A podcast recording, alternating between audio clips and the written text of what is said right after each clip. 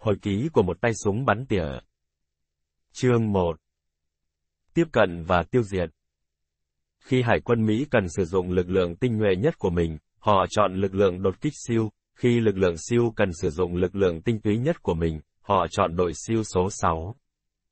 Lực lượng siêu của Hải quân Mỹ có nhiệm vụ chống khủng bố và chống chiến tranh du kích. Tương tự như nhiệm vụ của lực lượng Delta thuộc Bộ binh Mỹ, và cũng có lúc phối hợp với cơ quan tình báo Trung ương Mỹ. CIA. Đây là lần đầu tiên câu chuyện của một lính bắn tỉa thuộc đội siêu số 6 được thuật lại. Và đó là câu chuyện của tôi. Những người lính bắn tỉa đều tránh bộc lộ bản thân. Mặc dù chúng tôi ưu tiên tấn công thay vì trở thành mục tiêu bị tấn công, nhưng một vài kẻ thù vẫn nằm ngoài tầm kiểm soát của chúng tôi. Chúng tôi dựa vào sức mạnh của mình để khai thác điểm yếu của đối phương, tuy nhiên trong suốt thời gian diễn ra cuộc chiến tranh vùng vịnh lần thứ nhất, tôi đã bị thương và nằm đơn độc trên phần đuôi nhô ra của con tàu địch có sự hiện diện của nhóm thủy thủ làm việc cho Saddam Hussein. Một lần khác, dù là bậc thầy về nghệ thuật ngụy trang và ẩn nấp, nhưng tôi lại phải nằm phơi mình trên đường băng của một nước thuộc thế giới thứ ba với những lỗ đạn trên cả hai chân, chân phải gần như bị đứt lìa bởi đạn súng AK-47. Đôi khi chúng tôi phải đối mặt với những gì mà mình vẫn luôn cố tránh. Tờ mờ sáng ngày 18 tháng 9 năm 1993 tại Mogadishu, Somalia, Casanova và tôi bò qua một bức tường còn sót lại ở đó, rồi trèo lên sân thượng của một tòa nhà 6 tầng. Mới tờ mờ sáng, nhưng ở khu vực xung quanh tòa nhà đã có người đi lại. Đàn ông, đàn bà và trẻ con đang tận hưởng những giây phút bình yên trên những con phố. Tôi ngửi thấy mùi từ những lò lửa mới nhóm lên bằng phân động vật khô hay bất cứ thứ gì mà người ta có thể để đốt. Chúng được dùng để nấu bất kỳ loại thức ăn nào mà người dân Somali tìm thấy. Thủ lĩnh phiến quân Edith hiểu rõ được tầm quan trọng của việc kiểm soát nguồn cung lương thực, cho nên cứ mỗi lần thấy một đứa trẻ chết đói, tôi lại đổ lỗi điều đó cho Edith, vì trò chơi quyền lực tàn độc của hắn đã tàn phá cuộc sống của người dân nơi đây. Tòa nhà chúng tôi đang trú ngụ nằm ở giữa khu phức hợp Pakistan. Người Pakistan rất thân thiện và tôn trọng chúng tôi. Vào giờ uống trà, một cậu bé phục vụ luôn mang tới cho chúng tôi một cốc trà. Sữa dê mà họ cho vào trong trà thậm chí còn giúp tôi sáng tạo ra một hương vị trà mới. Ẩm vị và hương vị của những người chăn dê trong khu phức hợp này chạm tới cảm xúc của tôi khi tôi cùng Casanova trườn tới mép ngoài đỉnh tòa nhà. Chúng tôi nằm sấp ở đó và hướng tầm mắt về một gara lớn phía trước, đó là một tòa nhà không nóc của một xưởng sửa chữa các loại phương tiện. Vây quanh gara này là khung cảnh của một thành phố ảm đạm. Những con người Somali nặng nề lê bước, đầu và vai nặng trĩu như sắp sụp xuống. Sự bất lực bủa vây khuôn mặt họ, sự nghèo đói biến họ thành bộ da bọc xương. Do đây vẫn còn là khu vực tốt hơn so với những nơi khác ở thành phố này, nên những tòa nhà đa kích cỡ cũng được tôn tạo đôi chút. Ở vùng này cũng xuất hiện cả những ngôi nhà kiên cố bằng bê tông, thay vì chỉ có những tòa nhà cấp 4 bằng tôn và gỗ phổ biến trên khắp các thành phố và khu vực nông thôn ở đất nước này. Tuy nhiên, mùi hôi thối từ xác người chết và rác rưởi trộn lẫn với mùi, tâm trạng vô vọng của người dân nơi đây tràn ngập trong không khí. Vâng, đúng là sự vô vọng cũng có mùi vị. Người ta sử dụng khái niệm các nước đang phát triển, nhưng với Somali, khái niệm đó nghe thật chối tai. Thứ đang phát triển tại Somali lúc này chính là đói nghèo và chiến tranh. Tôi nghĩ khái niệm các nước đang phát triển chỉ là cách khiến những người vẽ ra nó cảm thấy được an ủi hơn. Dù chúng ta có xem đói nghèo và chiến tranh là gì đi chăng nữa, thì thực sự đó vẫn là hai điều tệ hại nhất có thể tưởng tượng ra. Tôi đo khoảng cách chính xác tới một số tòa nhà. Khi thực hiện thao tác bắn tỉa, hai yếu tố chính mà bạn cần xem xét chuẩn xác đó là độ lệch ngang và độ lệch cao thấp của đường đạn.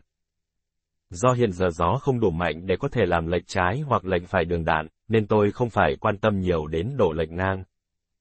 Độ cao thấp thay đổi tùy thuộc vào tầm bắn, khoảng cách tới mục tiêu. Do hầu hết các mục tiêu của tôi đều ở cách xa từ khoảng 200 mét. Từ gara trước mặt, tới 650 mét. Tương đương với khoảng cách tới điểm giao nhau phía sau gara, nên tôi thường điều chỉnh kính ngắm ở mức cách 500 mét. Cách này cho phép tôi điều chỉnh súng cao hay thấp tùy thuộc vào tầm bắn. Khi súng nổ, giữa các phát bắn, bạn sẽ không có thời gian điều chỉnh kính ngắm để lấy tầm bắn chuẩn. Chúng tôi bắt đầu trinh sát vào lúc 6 giờ sáng. Trong khi chờ tín hiệu của đồng nghiệp, tôi đã hình dung ra những cảnh tượng khác nhau trong đầu mình. Có thể một tên sẽ xuất hiện chỗ này, rồi một tên khác xuất hiện chỗ kia và tiếp tục như thế.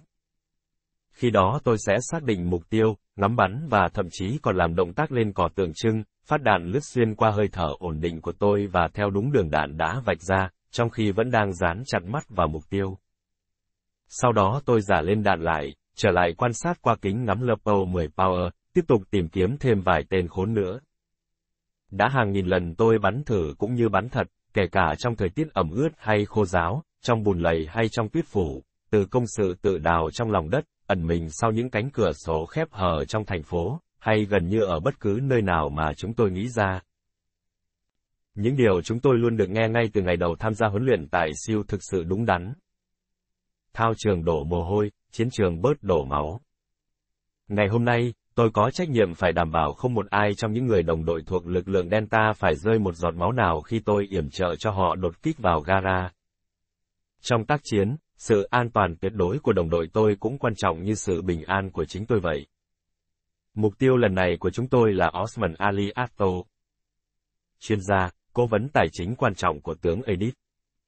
Dù ngay từ lần trinh sát trước, cả Casanova và tôi đều có thể xác định được mục tiêu, nhưng cấp trên yêu cầu chúng tôi phải chờ mật vụ CIA xác nhận về đặc điểm nhận dạng của hắn trước khi nổ súng. Tôi không được phép quên thực tế chớ chưa hiện tại đó là phải thực hiện nhiệm vụ bắt sống Atto thay vì tiêu diệt hắn, dù hắn và cấp trên của hắn đã giết chết hàng trăm nghìn người dân Somali vô tội. Tôi có cảm giác rằng nếu tiêu diệt Atto và Edith, chúng tôi có thể kết thúc xung đột, nhanh chóng mang lương thực đến cho người dân và bình an trở về nhà.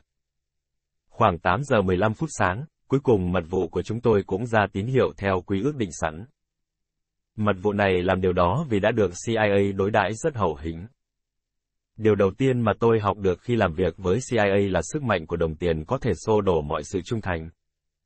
Nhận được tín hiệu, cả Casanova và tôi đều lên đạn sẵn sàng. Trực thăng Black Hawk, Diều Hâu, và Little Bird, chim nhỏ, bay dợp trời. Vào thời điểm đó, các thành viên Delta đã bắt đầu xuất kích. Quả thực, môi trường tác chiến trong đô thị đã cung cấp cho quân địch rất nhiều lá chắn, nhiều chỗ ẩn nấp và đường rút lui. Tất cả những gì mà một tên địch phải làm là nổ một vài loạt đạn vào trực thăng hoặc xe Humvee, rồi nhảy ngược lại vào trong tòa nhà và quảng vũ khí đi. Thậm chí nếu hắn có tái xuất hiện, thì hắn cũng không còn bị coi là quân địch khi không mang vũ khí. Mọi chuyện diễn ra rất nhanh và môi trường tác chiến không có chỗ cho lòng vị tha. Những người lính của Delta nhanh nhẹn tụt dây vào bên trong gara, lính Ranger cũng rất nhanh leo dây xuống bùa vây quanh gara, trong khi những lính bắn tỉa của Delta hiện diện trên trực thăng Little Bird bay lượn phía trên bảo vệ lực lượng trực tiếp tác chiến tấn công. Người của Atto chạy tán loạn như bầy ong vỡ tổ. Ngay lập tức, lực lượng dân quân của đối phương xuất hiện từ các tòa nhà xung quanh và nổ súng vào trực thăng. Thông thường khi tác chiến, các lính bắn tỉa phải phối hợp với những người xác định mục tiêu. Người này sẽ nhận dạng, ước tính khoảng cách tới mục tiêu và truyền thông số cho các lính bắn tỉa để triệt hạ kẻ thù. Tuy nhiên, lần này chúng tôi không có thời gian để thực hiện thao tác đó vì đang tác chiến trong thành phố. Trong môi trường tác chiến này, kẻ địch có thể xuất hiện ở bất cứ đâu. Thậm chí tồi tệ hơn là bọn chúng ngụy trang làm dân thường. Chúng tôi buộc phải căn cứ vào động tĩnh của hắn. Thậm chí nếu lỡ hắn có xuất hiện với súng trên tay, hắn ta vẫn có thể là người của phía chúng tôi. Chúng tôi phải đợi cho đến lúc hắn hướng vũ khí về phía những đồng đội của chúng tôi. Đến lúc đó chúng tôi mới chắc chắn được rằng hắn ta cần phải bị tiêu diệt. Chúng tôi không có thời gian chỉnh sửa hoặc thực hiện phát bắn thứ hai. Hiện tại cả Casanova và tôi đều được trang bị súng bắn tỉa, 300 Winmet. Sử dụng kính ngắm Lepo 10 Power, tôi thấy một phiến quân nấp ở cửa sổ cách tôi khoảng 500 mét và đang nã súng vào trực thăng. Tôi thở đều, lấy lại nhịp tim ổn định và hướng tâm kính ngắm vào hắn, những hành động tiếp theo diễn ra theo yếu lĩnh động tác sẵn có. Báng sùng ghi chặt vào vai, má áp vào một bên kính ngắm, mắt tôi tập trung vào tâm kính ngắm thay vì tên địch, từ từ lên cò. Thậm chí dù cò rất nhẹ, lực kéo khoảng 2 kg. Tôi cảm nhận được sự chính xác ngay từ cú giật của súng. Viên đạn đâm xuyên từ bên trái sang bên phải ngực tên địch. Hắn quay cuồng, oằn mình rồi ngã vật xuống nền nhà và nằm đó mãi mãi. Tôi nhanh chóng quay lại với kính ngắm và tiếp tục giả tìm mục tiêu. Cuộc chiến lại tiếp tục. Tất cả những ý nghĩ khác biến mất khỏi tâm trí tôi. Ngay lúc này chỉ có súng Winmec bên cạnh, tôi tiếp tục giả tìm mục tiêu trong phạm vi đảm nhiệm. Casanova cũng đang thực hiện nhiệm vụ tương tự của mình.